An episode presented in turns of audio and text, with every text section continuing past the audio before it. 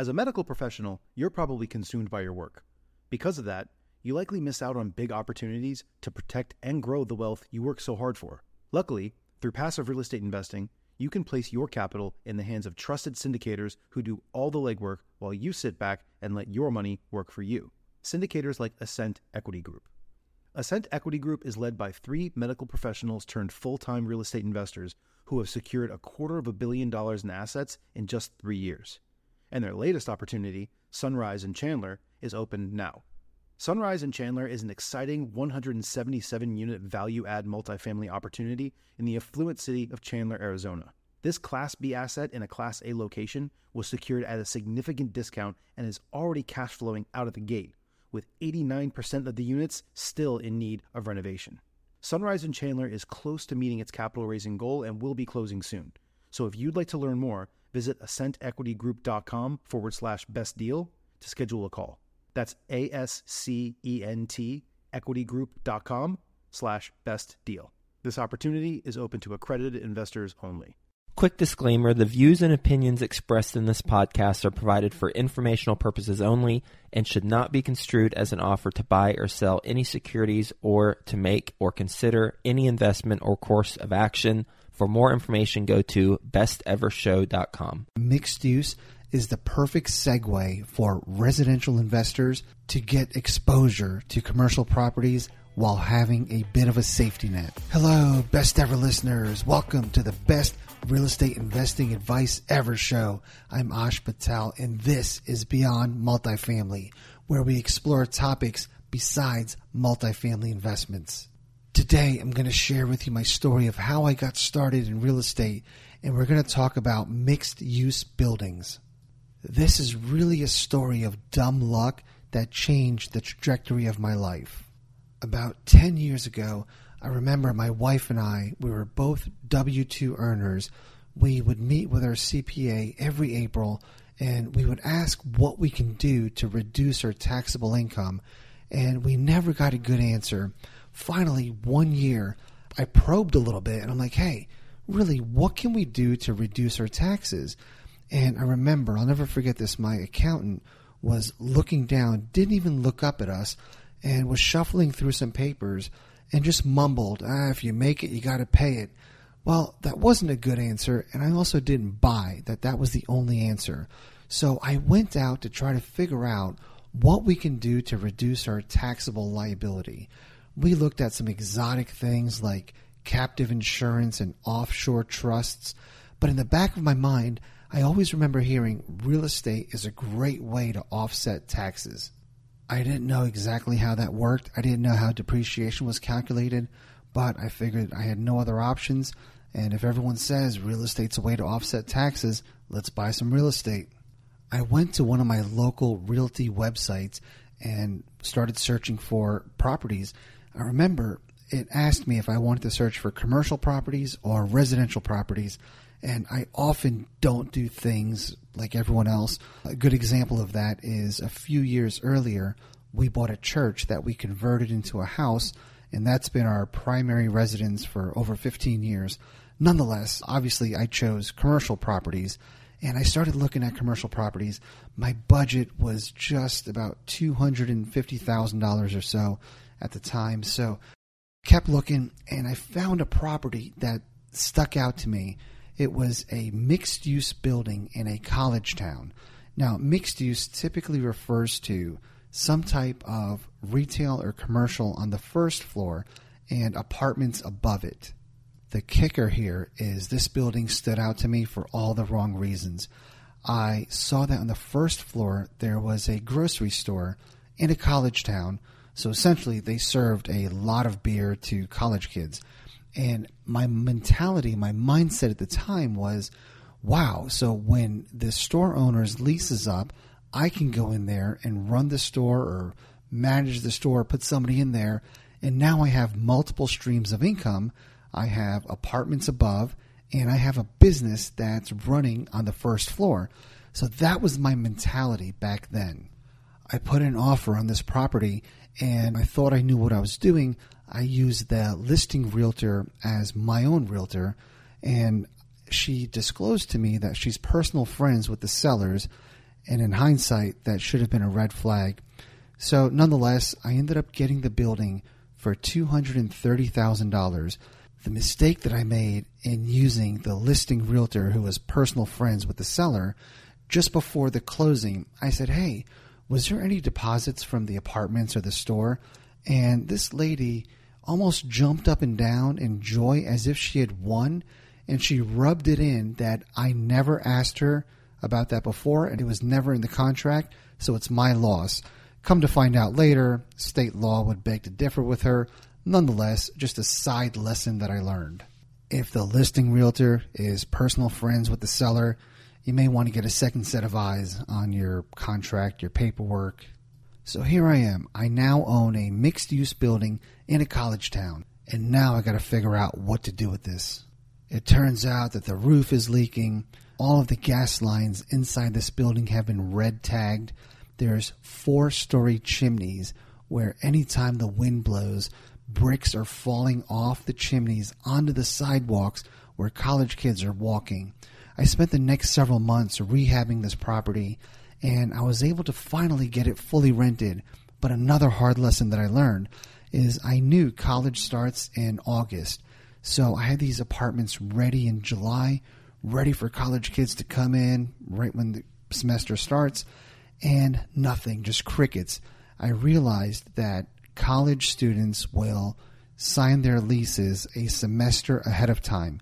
So by the end of the school year, they already know where they're going to live for the next year. So the apartments were vacant for the first semester. I was able to lease them out halfway through the year, and now I'm a landlord. I remember one particular call, and this is what changed the trajectory of my life. It was a Saturday afternoon, and a tenant called me and said that her toilet was clogged. Of course, being that new landlord, I tell my wife I've got a situation that I've got to handle. I grab my tools, I load up my car, and I make the 30 minute drive to downtown Cincinnati to this building. I bring my tools up to the third story and I'm unclogging this toilet. I look out the window because I keep seeing shadows go by. Finally, I look out and I see a number of people from an HVAC company on the roof of the store. And I, I don't have any idea of what's going on. So I go downstairs to the store owner and I'm like, hey, what's going on? I see the HVAC guys up there. They tell me that their AC went out, so they're going to replace the entire system, all the rooftop units, the inside furnaces, and they're doing it on their dime. I'm blown away. So I tell them if they need anything, let me know. As I'm walking out, they stop me and they say, hey, do you mind if we remodel the bathroom down here? And of course, I'm like, no, have at it. And that was the moment I realized that residential tenants will destroy or put wear and tear on your property. Commercial tenants will improve it on their dime. That was the pivotal moment where shortly after I became a full time commercial real estate investor. The reason that I share this story is I want to encourage all of you to look into different asset classes. My opinion is that mixed use is the perfect segue for residential investors to get exposure to commercial properties while having a bit of a safety net. We'll get back to the show, but first, some sponsors I'm confident you'll find value in learning more about. When it comes to scaling your real estate business, is lack of capital holding you back? Raising private capital on demand can be a major challenge, but you can get the knowledge and tools you need to succeed when you attend Dana Cornell's four week Raise Capital Masterclass Live. After starting out with no capital or relationships, Dana has raised over $1 billion twice in the past 20 years. And he has made it his mission to share the best of what he's learned with business owners and investors like you. You can learn more at danacornell.com forward slash best ever. Dana's Raise Capital Masterclass Live allows you to immediately unlock and raise capital on demand, drastically increasing your business's growth. If you're ready to take your business to the next level, go to danacornell.com forward slash best ever to enroll today. I'd like to introduce you to my good friends over at passiveinvesting.com, a private equity real estate firm based out of the Carolinas. Passiveinvesting.com makes it easy for you to start investing in real estate.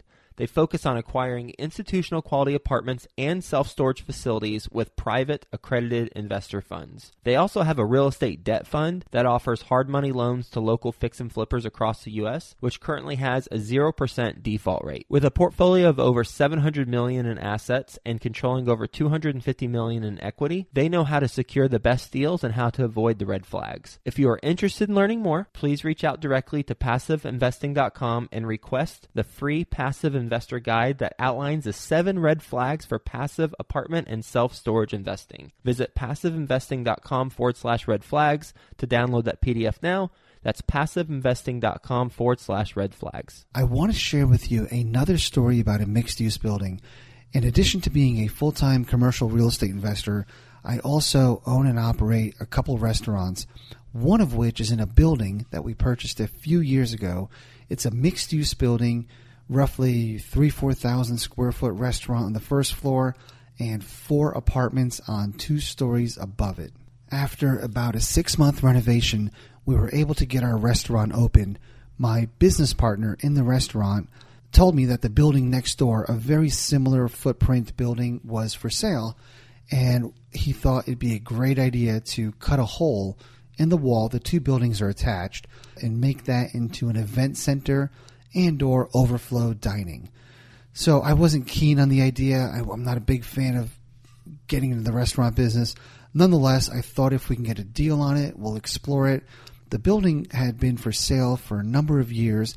Listing price was, I believe, one hundred ninety thousand dollars. We offered one fifty. They came back at one sixty five. I really wasn't that interested in taking down another massive renovation or getting deeper into the restaurant business, so I passed on it. A few months later, I get a call from a good friend of mine who is a residential investor, a multifamily investor. And he says, Ash, will you help me underwrite a commercial building? Sure. He gives me the address. I said, oh, okay, listen, I know this building very well. I own the building next door to it. What can I tell you? He's like, well, the condition of the apartments, eh, it's all pretty rough, but a little lipstick could get the apartments ready. The commercial space probably needs to be gutted, but you've got 3,000 or so square foot of just wide open commercial space. I also shared with him that we offered 150 on the property, they wanted 165 and we were not interested in countering. My friend proceeds to tell me that he wants the apartments, he doesn't want the commercial space. And I thought, perfect. I want the commercial space, but I don't want to deal with the apartments. I asked him if he wanted to buy it. We'll partner up on it. We'll go in halves or whatever works. And after giving it some thought, he walked away. He was not at all interested in this building. I paused for a second and I asked him, I said, hey, if this was just four apartments in this location, in this building, pretend the commercial space wasn't there, what would you value this building at? Because I should know this, but I don't really keep up on the residential market. I'm, again, full time commercial. He comes back and tells me the ARV on four apartments in this location would be $280,000. And I asked him again, Do you want to partner on this? Do you want to take it down yourself? No, I want nothing to do with this. Awesome. I told him I'll make a run at it, see what we can do. In my mind, I'm thinking, if this was four apartments that's worth 280 ARV, why not just board up the commercial space and not even deal with it versus walking away from this deal? I ended up going back to my $150,000 offer, and surprisingly, they took it this time I now owned a building that just four apartments would be valued at $280,000 ARV, and I got a free commercial spot out of it. I go to get a loan on this building, and the appraisal came back at $510,000 ARV for the entire building. The point of this story is that these mixed use buildings fall under the cracks. The commercial guys don't want them, the residential guys don't want them and lenders really don't like them. Back to my original mixed use building, when I wanted to get a loan on this property, I found three local lenders and a big bank, the big bank I had been banking with for 20 years since I was a kid. And I went to all of them and said, Here's the contract, here's the building that I'm buying. And at the time, we had enough money in the bank to pay cash for the property, but I wanted to leverage that. So, as the next week or so goes on, none of the lenders reach back out to me. So I follow up with all of them. The three local lenders, one of them just refused to talk to me about this property. Another one told me that the bank president drove by there and wanted nothing to do with this.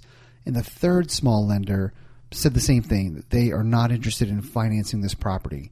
My big bank at the time was like, sure, let's do it, no problem. As it turns out, they were not interested in financing the property either because I had been a long term customer of theirs. They ended up doing a last minute favor, got the building financed, but I had to put down way more money than what I originally thought. The lesson here is most lenders do not like older mixed use buildings, which again keeps the competition low. We now have commercial guys and residential guys and girls that don't want a mixed use building, lenders that don't want the mixed use building. And that creates the perfect scenario for super high returns. Speaking of high returns, I did another Beyond Multifamily podcast where I talked about all the benefits of commercial real estate. There are so many great multifamily operators out there. If they open their horizons to mixed use buildings, they have great systems in place. They've got great maintenance people, great leasing people. They would absolutely crush it if they open their horizons to mixed use buildings. In terms of underwriting, often with these mixed use buildings, the apartments should pay for most of your holding costs, including debt service. So, taxes, insurance, maintenance, banknote, all of that should be paid for by the apartments. And the commercial spot is typically what your profit is. From my experience, I usually see these marketed where the commercial spot is vacant and the apartments are occupied, or vice versa, where the apartments are vacant and the commercial space is occupied, and often the other needing renovations, meaning the non occupied side needs renovations. Another reason there's less competition, in my opinion, is there's no easy way to search for mixed use buildings. There's no MLS that I've ever seen where you can specifically search for mixed use. It's either you search for condos, single family, multifamily, land, or commercial, never mixed use. So you often have to search in the commercial category and the multifamily category to find these properties. One more tip on underwriting these properties. When you look at the surrounding area, if the apartments are vacant, look at the surrounding areas and see if that's the norm in the area. And likewise, if the commercial spot is vacant, look around the area and see if there's a lot of boarded up storefronts, a lot of for lease signs. If that's the case, it may be a bit difficult to get the commercial spot rented out. A great tactic that I've used a lot is if you get the property under contract during due diligence, take out ads on Crexi, Facebook, Craigslist, and advertise that commercial space. See what kind of response you get for that. Talk to some commercial tenants in the area and find out what they're paying. Find out if they're interested in the space. Find out if they know anyone interested in renting additional storefront space. So, to recap this, I am a huge proponent of people exploring additional asset classes, specifically different types of commercial properties. A lot of you multifamily guys are so well suited to transition into commercial real estate by using and adapting all of the systems that you have in place. At the end of the day, I hope this was an inspiration to a lot of you investors out there to look at mixed use buildings. I see so much competition for multifamily, hard earnest money on day one, multiple offers, Meanwhile, a block away could be a mixed use building sitting there with no competition, no offers. Best ever listeners, thank you so much for joining us. My goal is to continue to do these beyond multifamily episodes and try to inspire and educate all of you into looking at other asset classes.